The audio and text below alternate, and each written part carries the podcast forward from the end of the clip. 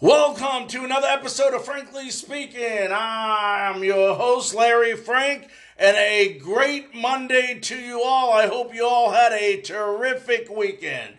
We have a great, great show installed for you today. Today we are going to have Rob Thompson, the owner and creator of Crue Life and the Tampa Bay Buccaneers fan page joining us live, as well as two time Emmy Award winning sportscaster. He's been in the Tampa Bay area since 1988. Al Keck will be joining us a little bit later as well.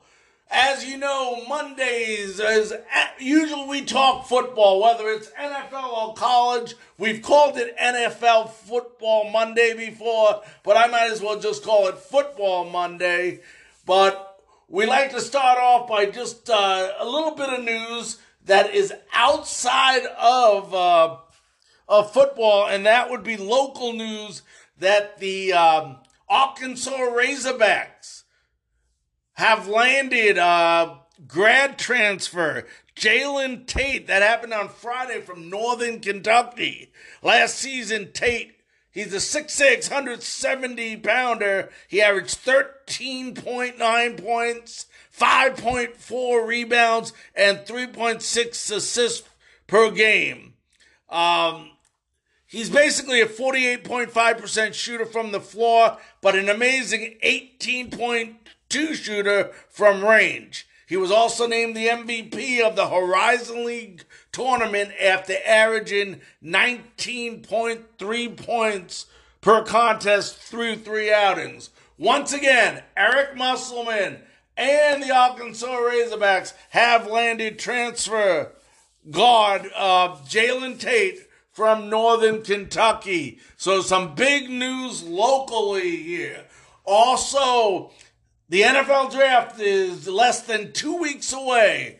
Everybody now knows that Roger Goodell will be holding the draft at his location in his basement, announcing the participants who are drafted. He will also pass out, I guess, there's going to be like 58 uh, cameras they send out for like the first 58 picks so people can take pictures and try to really make it a great experience. That's going to be covered on ESPN and the NFL network. So that's next Thursday, a week from this Thursday. We will at least have some type of sports going on so that we could watch something on television.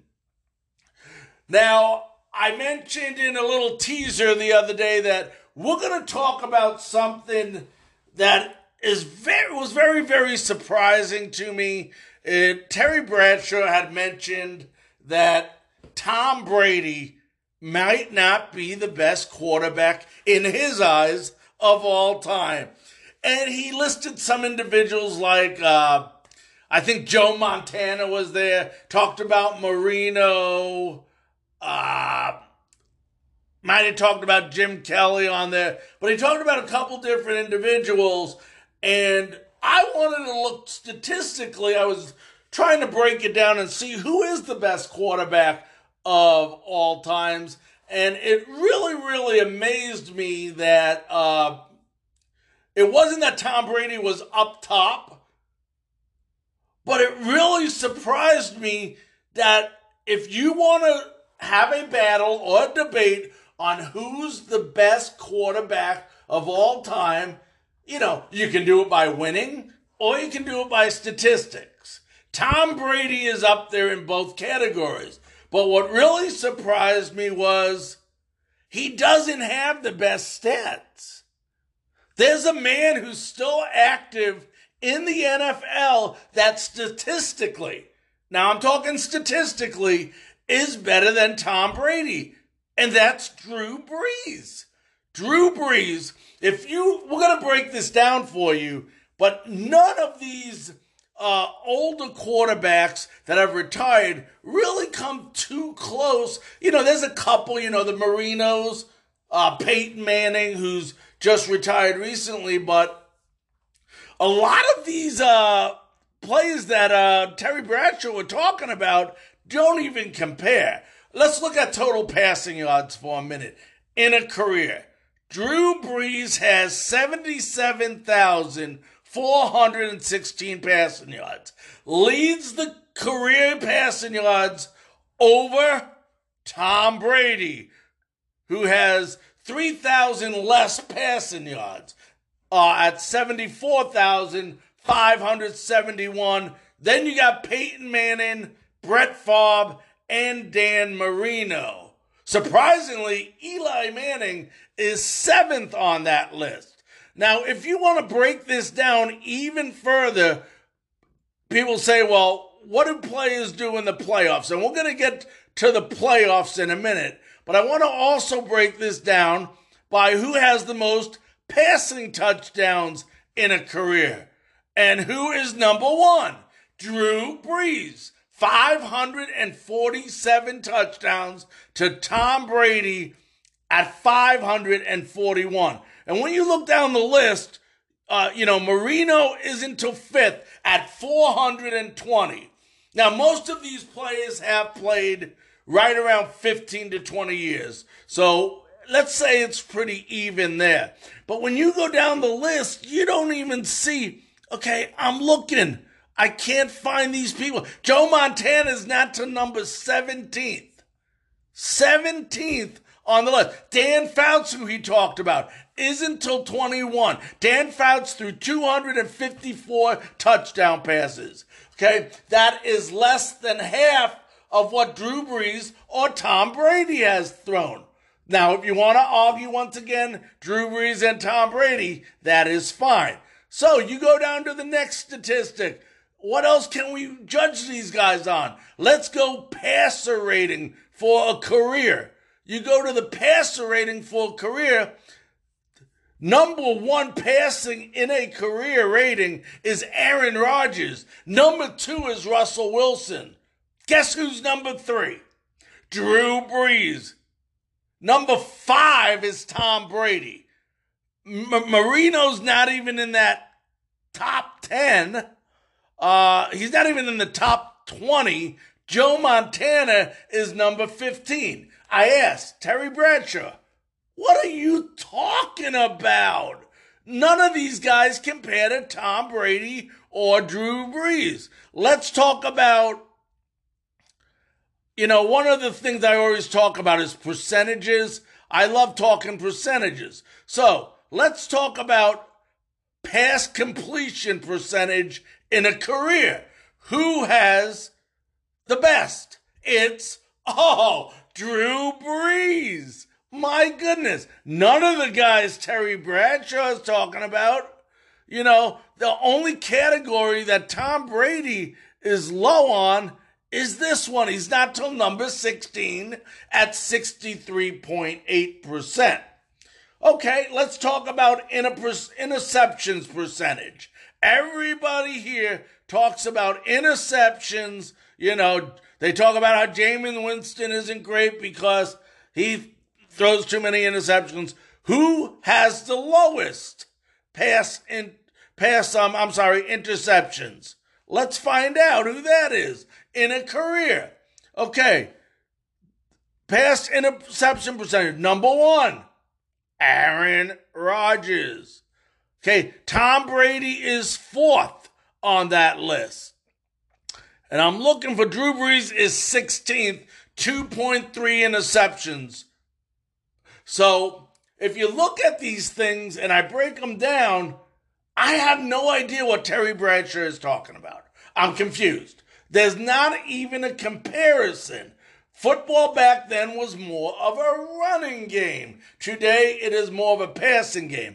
Now, a couple of fans wanted me to break this down even more, and I'm going to really do this quickly for you. But Tom Brady in the playoffs, listen to this stat, has thrown for over 11,000 yards. Why? Because he's been in a lot of playoffs. That's part of winning. He won six Super Bowls he deserves credit for that. So if you want to talk about passing yards, and I'm breaking this down for you the best I can, folks. So just stay with me a minute. in a career 11,388 yards in the playoffs. In the playoffs, he has thrown for over 11,000 yards. Let's look. Where's Joe Montana? Oh, Joe Montana threw for five, a little under 6,000 yards in the playoffs. I just don't understand how people can try to compare these two people together. Now, I was always taught that a quarterback is also judged by how many fourth quarter comebacks do you have. So, I looked up fourth quarter comebacks. Peyton Manning's leading the way. Tom Brady and Drew Brees are neck and neck. Neck and neck in fourth quarter comebacks. Tom Brady has 36 in his career. Drew Brees has 35. That, that, that's just incredible. And I still can't see. Now, if you talk about playoffs, this is amazing, guys. Tom Brady has nine fourth quarter comebacks in the playoffs. Tom Brady arguably is one of the greatest quarterbacks ever to play the game of football. And if you want Terry Bradshaw to even come close to comparing him to someone, the only person to compare him to is Drew Brees. And you just said in your interview that, well, maybe he's not better than Drew Brees. Maybe he's better than Drew Brees, but none of these other guys. You are wrong. Statistically, I just proved to you that the competition between who the number one quarterback of all time is either A, Tom Brady, or B, Drew Brees. And it is a great debate. We'll be back right after this break. contain and control that disease. Coronavirus is running wild. It's a pandemic, as they say. So make sure, you know, the usual wash your hands often, multiple times. Make sure you have social distancing. That's valuable as well. And also for yourself make sure you exercise a little bit. That's what I do during this period of time. I exercise more than ever. Light weights, walk for at least an hour a day, even if it's around the house, something simple. But keep your body and mind sharp. I also working out the social media on different concepts, learning different things with Instagram, with Facebook, with Twitter. Yes, you can follow me on Twitter slash Dickie V if you like. I'd love you to follow me. And remember this, I want to simply say to Jason and Tammy out there, you do a great job helping to raise awareness and raise dollars for DIPG, PG, which is unbelievable. That brain cancer takes lives, as you know, losing your beautiful son, Chad. Remember this, everybody, be Chad tough.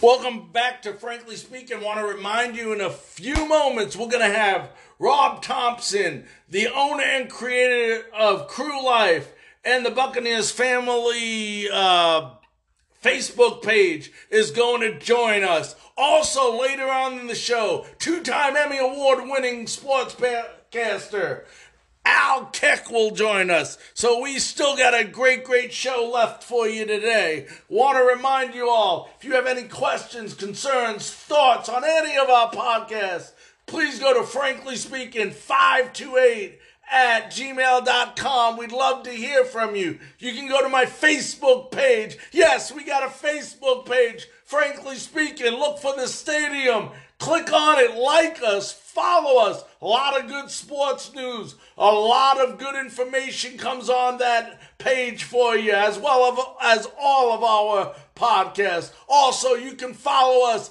at Larry Frankus. That's with a US at the end on Twitter.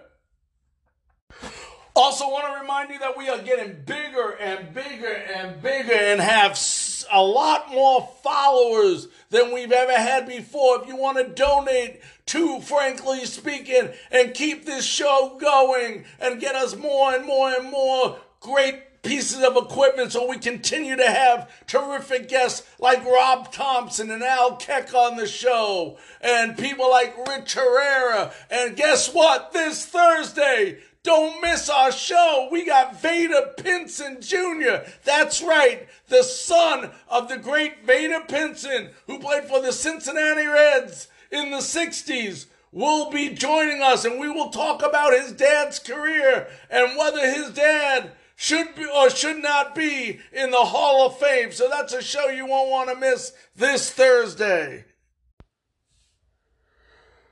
Ladies and gentlemen, it is my uh, pleasure to now introduce you live on the Frankly Speaking hotline. We have the owner and creator of Crue Life and the creator of Buccaneer fan page, Rob Thompson from Tampa, Florida, on the phone. Rob, how are you doing today? I'm doing great. It's uh, it's awesome to be here with you. Thank you, Rob, for joining us. Uh, before I ask you anything, uh, Rob, I want to ask you during these uh, challenging times right now in the Tampa Bay area, how's you and the family doing right now? Uh, well, we're doing good. My wife works for a doctor, so uh, you know she's she's out and about. Luckily, she works in a field that she doesn't see patients, so uh, you know she's at work, and I work retail, so I'm kind of you know, right now, just sitting at home because there's nothing to do where I work. So, um, other than that, uh, you know, my son. I'll give you this uh, for for the 2020 seniors. I feel feel, feel for them. Uh, my son's a senior um, baseball player, and uh, he didn't get to complete his senior season. So it's uh, that's I think the roughest part for for us is seeing him not to be able to do what he should have been able to do with senior. You know, being a senior. Oh, I completely understand that. We wish him the best. Uh, let me ask you a question. I want to talk a little bit of Buccaneer football, and I know that's something that interests you a little bit. Um, I remember 2003. I lived down there for 36 years. The Bucs win the Super Bowl, and I thought there could never be anything better for the Buccaneers or bigger for the Buccaneers than winning the Super Bowl. Then they go out this year and they signed Tom Brady to a two year deal. What I want to ask you, Rob, tell me about the moment you found out the Buccaneers signed Tom Brady and what was your initial reaction right when you heard it? Um, I, I'm a little different than everybody else. I have a friend that gets a little inside news. So I, I got told before it was announced, um, pretty much, I think it was a day before. It's a friend of yours as well, Ebor Buck. And uh, he texted me and said, it's, it's a done deal. They're, they're going to announce it soon. And uh, he posted it, and people kind of doubted it. And, uh, you know, but at that point, you're going, wow, we just got one of the best quarterbacks of all time that came here to Tampa it's like having a rock star move into the neighborhood, you know, and uh, you know, basically that's that's what uh, I, you know. I'm getting goosebumps talking about it. Um, he just brings that excitement. He gives you that feeling that something great's about to happen. Now he's had you can't deny the 20 great years that he's had up in New England. In your heart, now I think we all realize we're not going to get the Tom Brady in Tampa Bay that played for New England 10 years ago. Uh, but in your honest opinion, do you think he still has something left in the tank where he can push the Buccaneers to the promised land? I, I think he does, and, and I'm going to tell you why. Because last year, if you watched him, he he did not look as good as he was at the end of the season. You know, because of who was around him the, the surrounding cast it put it all on his shoulders. And I don't think, as a 42 year old quarterback, he still has that. You put everything on his shoulders. But you put him on a team that has players and playmakers, I think he's still good enough to where it doesn't all fall on him. He can have the players help him. And in New England last year without Gronk and a lot of the year without Edelman, um, and the offensive line was beat up really badly over there. I think it really put so much pressure on him as, as an older quarterback, he doesn't have that skill set anymore to be the only man on the roster that could that could drive a team. Does that make sense to you? Ab- absolutely. And uh, you know, it leads me to my next question. You talked a little bit about Gronk. You talked a little bit about Edelman, and you know, here at least where I'm from, I hear some waves. You know, and we call them, as you know, you hear a lot of rumors in this business. Do you really need Gronk or Edelman down there? Um, I, I really, me for either or or both, I would say um, receiving wise, I think we're good. We just need to add somebody with the skill set that has a lot of blazing speed, and I think we could get that in the draft. Um, so Edelman, I don't think we need. Gronk, on the other hand, if uh, you know he he's retired and he's, he's property of the Patriots, and uh, we actually talked about this yesterday on our uh, podcast we recorded last night, and uh, you know I, I can tell you that the Bucs would have interest, and they're going to have to trade for him. Um, but I don't know what you would trade for him. And I think if that does happen, OJ Howard's he's out the door.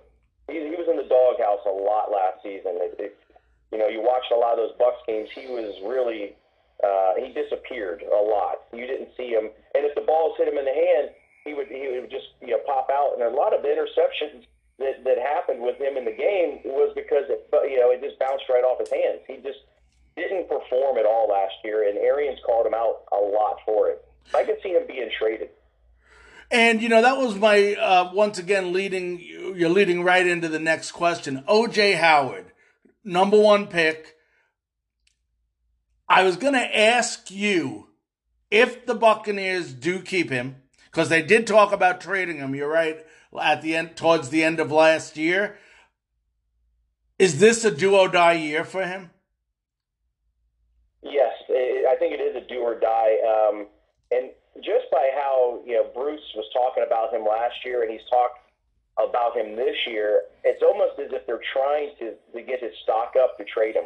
I really do feel that I don't I, I don't expect to see him on the roster when we open the season. I think he'll be traded during draft day. That's and that's my guess, obviously. But just we have Cam Brate and we have a couple other young tight ends that uh, that can do the job, and I think uh, OJ. Uh, you know, he was just disappointing last year, and I just, you know, and everybody says, you know, Jameis this and Jameis that. They really, some of his players let him down, and I think OJ was one of the biggest ones with his, with how he played.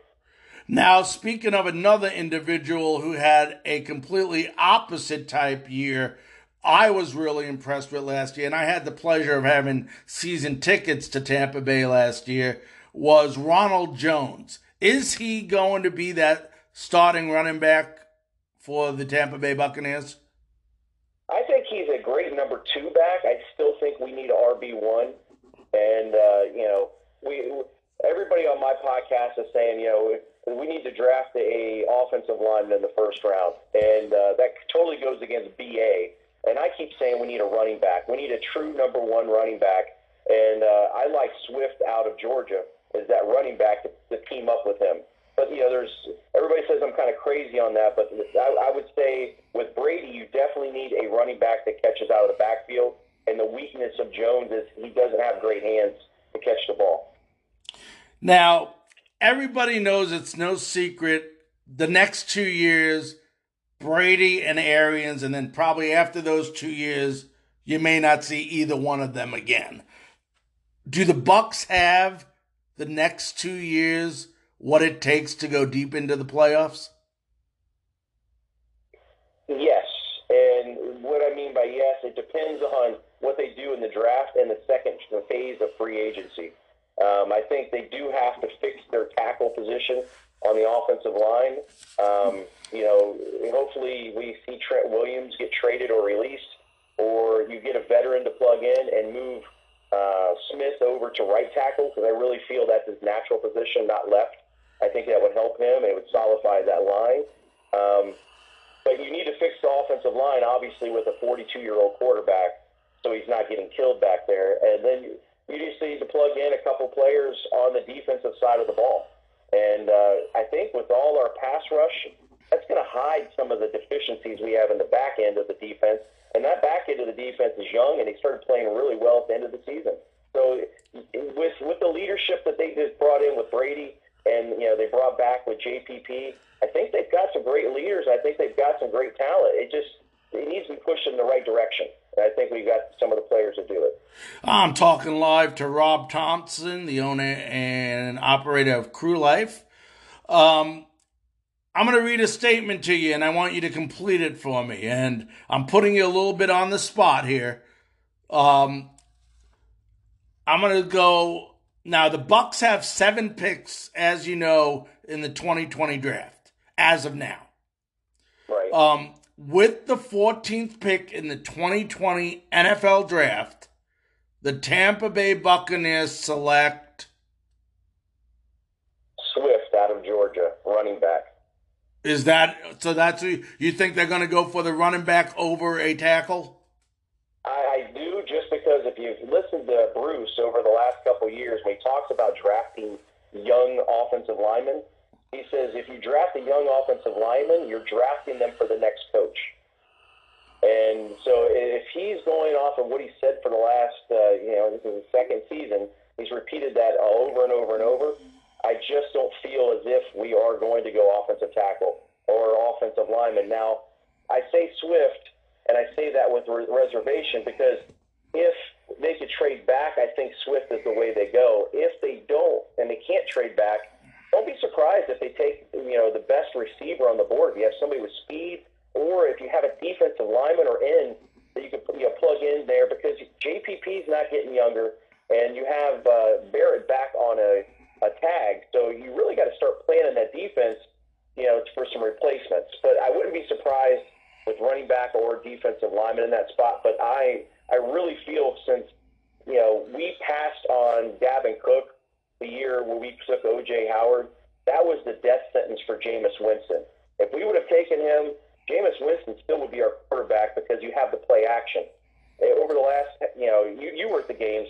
You're, you're sitting there. You know the Bucs can't run the ball consistently, so you knew it was going to be pass plays, and it just made it predictable, in my opinion, for Jameis, and it hurt Jameis. And if Jameis ends up somewhere else where they give him that play action, kind of like Tannehill went to uh, Tennessee last year, you'll see Jameis Winston become a star quarterback in this league, and he'll cut the turnovers out. You just can't put it all on his shoulders. And I think that was our that was what we did wrong with Jameis, and now we need to fix it for the next quarterback. If you are a guessing individual, Jameis Winston, and I actually am a Jameis, Jameis Winston supporter, I do think, as you just said, that he's going to be a very successful quarterback down the road for somebody. Where do you guess he goes this year? Well, I really feel that the best place for him to go would be to Pittsburgh. I, I would take any contract they offered, go sit behind Big Ben because Big Ben is up there in age and he's coming off a major injury. You know, and it's a stable situation where he could go there and learn behind a great quarterback, and he might get in the game this year, get on the field, and be starting quarterback again this year. But I think that skill set and what they run over there, it really fits what he does well. Um, the worst place for him to end up, I can tell you, is Jacksonville. Jacksonville would be, I think, the worst place for him to go because they don't know what they're doing, and he needs to be in a stable situation with a great coach that's not going to be changed after the season. I think in Jacksonville, they're they're getting ready to clean slate, and, and they're trying to, to start over for next season to be honest. So I, I, think that'd be the worst place, and the best place would be Pittsburgh. I'm talking to Rob Thompson, owner and operator of Crue Life. Rob, before I let you go, why don't you explain, especially to, well, I guess all our listeners, but I know we have a great following down there in the Tampa Bay area on a little bit about your webpage, your podcast, how they can follow you talking about the Tampa Bay Buccaneers. Okay, the, the crew life started up in December. It was kind of a, a play on words. See, I'm a very big music fan. So uh, you, you kind of get where crew comes from. It's Motley Crue. I'm, I'm kind of I love those '80s music, the '80s music, and that was my favorite band. So we kind of did a play on that because here in Tampa they said be part of the crew with a K. We started a crew with a C R U E, and uh, it took off. It, we started a page in December, and before we knew it, we had uh, 500 members in a week. And uh, you know, right now we're up to about 1,600 members on our Facebook site. Um, and it's you know, when I say members, it's not just you know, you know, random people that don't love football. I'm talking about big nasty I'm talking about Bucknuts. I'm talking about Chris Elmore, uh, Buck Attic. I'm, I'm talking about Captain Tim. It, it's the fanatics. We're all on there, and it's a positive place. It's not. We don't get on there and and uh, down our team and all that stuff. It's somewhere where everybody goes to hang out and wants to talk positive. And we even got family members uh, from uh, some of the players that are on there and former players like Chidi Ahanotu. So it's something where we started up with a positive message, and it stayed that way, and it's kind of grown. Um, last year, what made it kind of really hit, we did what we called the tailgate tour. Um, we brought four fans in for the last game, and we started off with a tour of One Buc Place. And we took them, and the COO of the Buccaneers, uh, Brian Ford, um, he took us around a place with these fans that never been to Raymond James Stadium.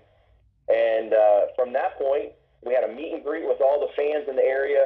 And then, and then on that Sunday, we took them to two tailgate parties that was all inclusive and introduced them to everyone and then took them to the game for free. And we called it the tailgate tour and brought some fans together. We, we made some people's dreams come true going to Raymond James. And uh, this year, we're doing the same thing, if God willing, that we're having a season. Um, you know, we're, we're going to do the same thing. We've got some sponsors in place, and uh, you know, the, the cool thing about our site and about our page is we have sponsors, and when I say sponsors, I use that word loosely because they're sponsoring our fans of our page. We make nothing off of our sponsors. It's all given away. Everything that we get, we turn it into prizes. We turn it into uh, giveaways. Um, every week, we give away a gift card for a restaurant for the fan of the week. Um, and we have a sponsor that does that. Um, so we're having fun over there. So if, if you're on Facebook, how you look us up is uh, Crue Life and put C R U E L I F E in the search bar, and it self populates. Um, and just ask to join and say you you heard us heard about us word of mouth, and uh, our moderators will get you into the thing. Um, our podcast uh, right now is on YouTube. If you go on YouTube and type in Crue Life, uh, with a C again, um, it will populate and just hit subscribe. Um, my co-host, uh, I have the the mayor. Um, if, if you guys have been around with uh, all the Bucs games, I know you were a season ticket holder. You, I know you've seen him around.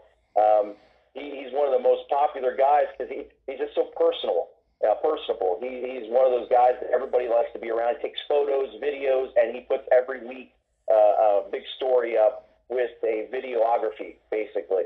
Um, he's uh, he's the co-host, and I've got Rick Bench, um, which is uh, funny. We we hooked up years ago when our kids were six, coaching baseball, and he's a diehard Bucs fan and a diehard baseball fan. That's his thing is baseball more than even football. Um, but we get on there and we have fun on the podcast, and we, we do like you do. It's just getting getting people together and uh, bringing the best out of people.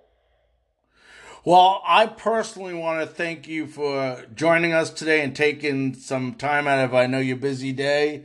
And uh, I honestly look forward to doing this again if we have the opportunity in the future. Yes, I definitely look forward to it, and I'm going to get you on our podcast and uh, uh, get you on with the guys. Uh, and just to let you know, you think it's an offensive lineman in the first round, right? Is what you're going with? Yes. For the Bucs. Yes. Okay, so so your team, Rick and Team Clevin, we have we have a little bet going on. And, you know, obviously, when you're at a tailgate or you're around your friends, you put a little you put a little wager. So they, they their bet with me is if you know, if I win, I get uh, two bottles of Red Stag, which is my favorite uh, whiskey. And if, if I lose, I have to pay them up. So you got to tune in to the podcast. And I'm going to give you a little little thing if I can, a little tease for this week's podcast. I think I think you will like this. I'm going to ask you for an answer if I could before we cut off. Do you have time? Yeah, go right ahead. Okay, this week's podcast, we did something different. Everybody wants to do a mock draft. We went back in time to all the Bucs history and said you have five rounds to pick five players from any teams to add to the 2020 roster. If you had that first pick of any player to fix the deficiency on our team to get us into the Super Bowl, what player would you take from the Buccaneers' history? And that's my question to you, Frank. What would, what would you pick out of all the Bucs in the history of the Buccaneers to fix our deficiencies? Wow, that's a great question. Uh, you know, I I was a very very big Lee Roy Selmon fan. Mm-hmm. And I would, wrong with that. and he was the number one pick ever in the history of the Tampa Bay Buccaneers. Um, so it's for me. Now remember, it's to fix the deficiencies of the 2020 team. You're wanting to get them to the Super Bowl. That's the whole thing with this. It's not the legends. It's the best to fit to fix what we have right now. You know, it's a great question, and I'm trying to. I mean, we obviously need an offensive lineman. You know what? I would say, and you're gonna, you might laugh at me. It would either be a former Buccaneer to fix it, Rondé Barber. Hey, you can't go wrong with Rondé Barber. And uh, I'll I'll give you a little.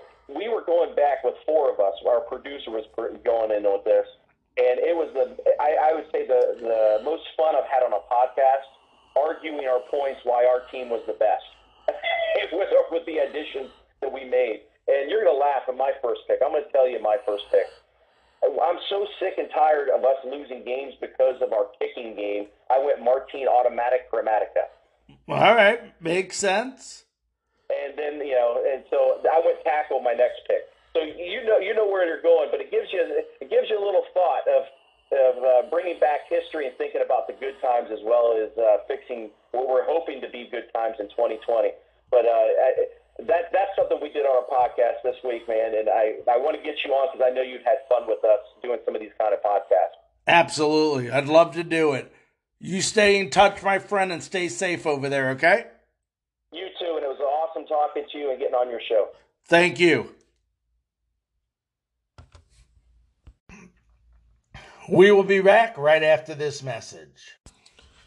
Welcome back to Frankly Speaking. What a great, great conversation with Rob Thompson, um, the owner and operator of Crue Life. You definitely want to listen to his podcast as well. They do a terrific job over there. And we want to thank him for coming on our show. In a few minutes, we are going to have two time Emmy Award winning sportscaster. He's been covering sports in the Tampa Bay area since 1988. We're going to have Al Keck on. Want to remind everybody that on this Thursday, Vada Pinson Jr. will be joining us live on Frankly Speaking. We'll be discussing his dad's career with the Cincinnati Reds and what it's going to take to finally get him into the Hall of Fame. So you don't want to miss this Thursday with Vada Pinson. Also, if you have any questions, thoughts, concerns that you want to talk about, please go ahead and reach us on our email at franklyspeaking528 at gmail.com. Follow us on our Facebook page, Frankly Speaking, and also on Twitter at Larry Frankus. That's with the US at the end. Now joining us on the Frankly Speaking hotline is two-time Emmy Award-winning sportscaster that has covered sports uh, since 1988 in the Tampa Bay area. It's Al Keck. Al, how are you this morning? I'm doing well, Larry, and hopefully uh, everyone is healthy in your. Yes, yes, thank you very much. Um, let me ask you a question, Al. You've been covering sports in the Tampa Bay area. I moved there in 1986, and I had lived there for 36 years before just recently moving. Um, in the 30 plus years that you were in, have been in Tampa, um, what's it like for the first time not having any sports to cover? Well, it's a it's really strange this time of year because there was so much you know optimism for the Tampa Bay Lightning, especially after the playoffs. You know, the disaster last year.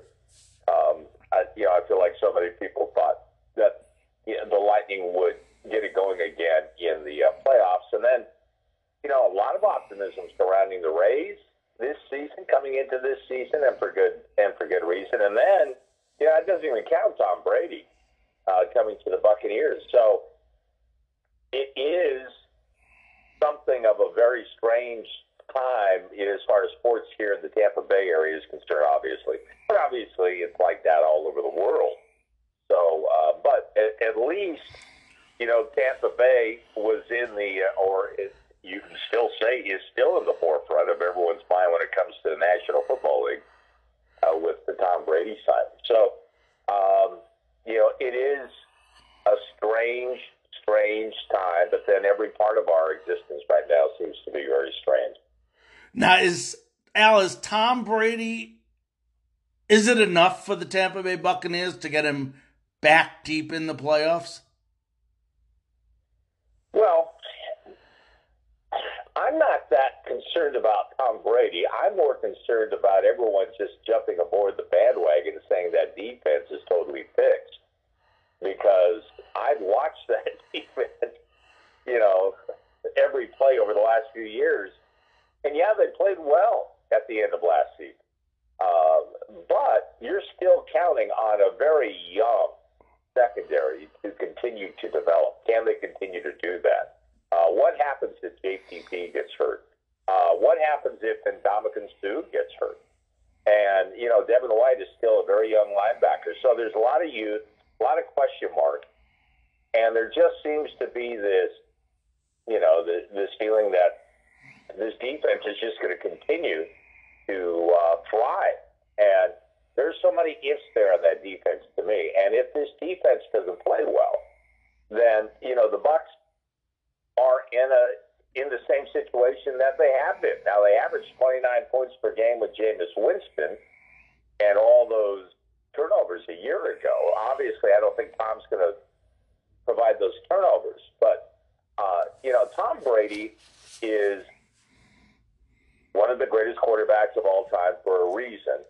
He hasn't fallen off that cliff yet, like Peyton Manning did when it can't, you know, when his abilities just seem to disappear overnight. And uh, I, I think Tom Brady is an incredible signing for the Bucs in that for the first time since their Super Bowl years, he's now made them relevant. You know, uh, you know, if the Bucs win on Sunday, everyone's going to be talking about it. If the Bucs lose on Sunday, everyone's going to be talking about it. And so it's just for this franchise, I think for this area, um, for these football fans, it's a great place to be, and it'll be a fun season. You know, if in fact they do play. Now, could this possibly be the first time where the city of Tampa, let's say the defense does, they make some moves, they tighten up that defense, especially in the secondary area, the corners. Is it possible that Tampa Bay, for the first time since I remember, where they could possibly win the trifecta. You got the Rays, you got the Lightning, and you got Tampa, you know, the Bucs. I would say if you had to pick any year, if they do play, this would be the best year of any? Well, it, it certainly could be. And, and again, unfortunately, with this you know, coronavirus uh, canceling so many things, there would have been an, an incredible situation with the uh, WrestleMania and uh, you know everything going on here. Uh, there were some NCAA tournament games that were canceled that were to be played here. It's just the uh, the city of Tampa and uh, the sports commission worked very hard to get in this uh, to get in this place, to get in this place to where you know with the Super Bowl coming here and everything else going on that they worked hard to get Tampa at the forefront of everyone's mind when it comes to sports. So it's uh, you know it's really too bad that you know it's in many ways tragic that these events will not be coming here.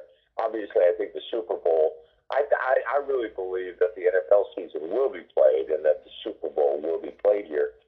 But uh, it's still, you know, it, it, it's still sad, especially when you think about what could have been you know, with the Lightning and how much of a baseball season we'll get. You know, I, I think the Rays still have all the pieces in place to be, you know, really, really good.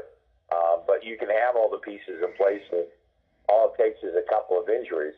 And uh, it's so hard to say now with people not being in spring training and uh, you know not being in the in the best of shape when they do come back, just how good they'll be. Absolutely. Um, you know, you're talking about the Rays, and I can't let it go without asking the question about this two city proposal that Stu Sternberg is trying to do with Montreal. What's your thoughts on that? I think it's the most asinine idea I've ever heard. And I say that in that, you know, uh, people have very short memories. And Major League Baseball couldn't get out of Montreal fast enough. And it was so bad in Montreal that Major League Baseball bought the Expos themselves and moved them themselves. And so, how is this suddenly an incredible market in need of baseball that just absolutely has to have baseball? They still have the same problems that they had when the Expos left.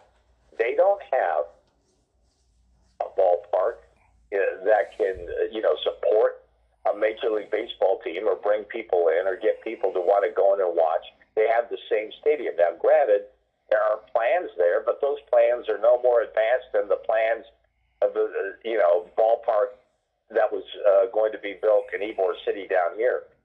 So I now if Sternberg had said, okay, here's my idea, I'd like to split with Charlotte, or I'd like to split with Vegas, or, you know, something like that, Portland, Oregon, you know, something ridiculous like that. To me, that, at least I, I could see part of that. But I, I just don't see this happening.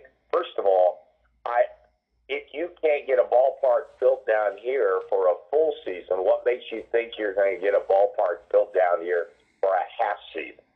And the same thing in Montreal. It just makes absolutely no sense. And, you know, I'm hoping it's one of those negotiation ploys that if the Rays have a big year and minds finally come together and find a way to finally, uh, you know, make baseball work down here the way that it should. You know, I don't blame Sternberg for being as upset as he's been because he has certainly put the product on the field, and there has been no urgency from the fan base in this area to really go and support this team. Now, they support this team on television. You know, they support this team with the broadcast. Uh, they don't support this team by going to the ballpark. You had to sell out the very first game in Rays history, and then you had to go years before you find another sellout. And it's not like you're playing in baseball's worst division. You constantly have the Yankees and the Red Sox, you know, coming to town. So this area, which has a deep and rich history when it comes to baseball, just has never really, you know, stood up and supported this team the way that they've supported the Tampa Bay Lightning. You know, the Tampa Bay Lightning is now one of the, you know, best supported teams in hockey.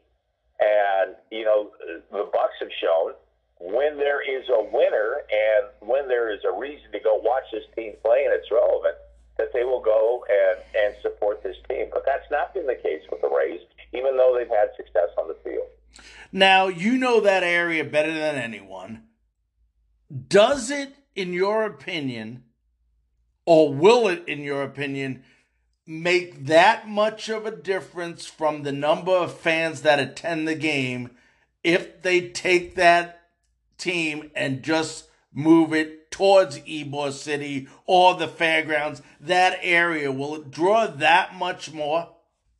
Well, I don't know if the fairgrounds is, would really be a place that would draw people, but you know, I do believe if you were to put it someplace in downtown Tampa, and, and the Ybor site has been mentioned, that you will get, you know, more of a Tampa business involvement in this. And, you know, the best way I can look at this is, again, what's happened. You know, if baseball fans in Tampa Bay did the same thing with the Rays as what Lightning fans have done with the, you know, with the Lightning, it, you know, there, with the Lightning, there is a, a core of fans that won't let that building not be filled. And, you know, it's not, it, it, it's not like you have – you know, a 100,000 Lightning fans in this area that's constantly taking turns buying seats to go see these games played. You know, it's a much smaller group, but they are so loyal and they believe in in supporting this team and going to these games so much. I think a lot of it has to do with the owner, Jeff Vinik, uh, with the way that he has just really captured and understands and made it possible for uh, Lightning fans, for hockey fans in this area, or fans in this area, period, to go support his team. And it's he's incredibly unique. He's, uh, you know, I, if I were the city fathers in Tampa and St. Pete, I would do everything I could to make this guy involved for baseball because he's a big believer in the region. He's a big believer in downtown Tampa. And I would make sure he would, you know, get him as, as involved as possible. So um, I, I do think, even though, you, you know, I've been here since 88, and so, you know, the back then the Florida Suncoast Dome was about halfway done when I got, and there was so much rivalry between Tampa and St. Pete at the time. And I just couldn't understand it because, you know, there was so much talk about, well, if I live in Tampa, there's no way I'm going to drive to St. Pete to see a baseball game. And I keep thinking, have you ever, have you ever gone to see the Red Sox in Fenway? you know, what's it, what's it like to go to Dodger Stadium? You know, there's one road in and one road out. You know, Wrigley Field is not an easy place to get to. So, you know, it's not that difficult to go to St. Pete to see, you know, one of the best teams of baseball play. It's not. Now, is it the most incredible, you know, exciting atmosphere in that dome? No, it's not. But I'll tell you what, in the middle of August, you know, when we've had that summer and it's Groundhog Day every day, when you walk outside and it's 95 degrees with incredible humidity and it's about ready to rain any second. You know, I mean, you walk into that nice, cool building and you don't care so much about atmosphere after that. You just want to see a little baseball because you're nice and cool. Right, I'm talking live to Al Keck, two-time Emmy Award-winning sportscaster here on Frankly Speaking. Al, before I let you go, we have a couple minutes left. Um, like you said, you've been doing sports in the Tampa area since 1988. If I had to ask you a two part question, number one, your most memorable moment in sports while you've been a sportscaster, and what would be the one thing yet that you would love to see just to put that exclamation point on a great career? Oh man! Uh, well, over my career, my the most uh, most fun event in Tampa. I was working in San Diego before I moved out here, and it was uh, covering the America's Cup. And we covered I covered the America's Cup in Perth, Australia, and I was literally the only journalist that went over there to cover it. And we had a crew of about I think it was four of us that went over and covering that because that was you know, huge news in San Diego at the time, and it became ESPN just started televising it, and with that, it became a huge event around the world. And so, to be a part of that and to, um, you know, enjoy that and and really cover it the way that you wanted to was a great thrill. You don't get those opportunities very often, but here, you know, obviously covering the Super Bowl was fun, uh, but I you know, I I I covered dozens of Super Bowls, you know, over the years, and when your home team is in that game, um, obviously it, it it's fun. But the Lightning's uh, Stanley Cup run was really was really a thrill because again, I had a news director that time at Channel at Channel uh, 28 that he understood, and I I went to him with about two months left to go in the season and I said, you know, as it gets closer, I want to do more stuff with the Lightning because the way it's lining up, this team has a chance to do something. And I said, and let's not forget that the Stanley Cup finals are on our air. And I said, and in a perfect world, all that stuff could line up for us, and we could have those Stanley Cup finals you know, on our air. And if we had been covering them the way I would like to cover them leading up to that, we could really make something out of this. And so it was a perfect storm that all came together. And we did exactly that. And Channel 28 has never had the viewership that they had as, you know, when the Lightning was, you know, winning that Stanley Cup. And so uh, that was a thrill, just getting an opportunity to cover something the way you really want to cover it and to have the support, uh, you know, from management, that kind of stuff to do it the way you want. Uh, you know, that was that was really a, a big, big thrill. Well, I want to thank you very, very much for joining us today. Um, it's been my pleasure, and please, please stay you, the family, stay safe during these challenging times. Well, thank you, Larry. Same to you, and let's hope that we can uh, get back to normalcy sooner rather than later. Absolutely.